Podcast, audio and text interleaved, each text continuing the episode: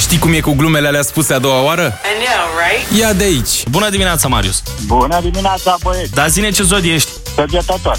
Săgetător. Ah. A, și te pregătești să mergi la muncă, ziceai, nu? Da, da, da. Ia fiate, Marius. Astăzi va mirosi foarte frumos la tine în birou pentru că vei freca menta. Bună dimineața, Carmen!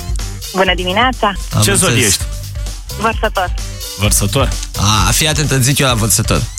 Carmen, pentru vărsător, diseară o să vrei să dormi, dar când o să te pui obosită în pat, creierul tău o să presupună că e cel mai potrivit moment să faci o recapitulare cu tot ce s-a întâmplat azi, ieri, acum o săptămână, pe care dintre prieteni nu e mai sunat de mult. Oare ce face tanti Rodi de la etajul 3? Ce labrador frumos are! Dar mie nu-mi plac labradorii, sunt mai mult un om al bigărilor.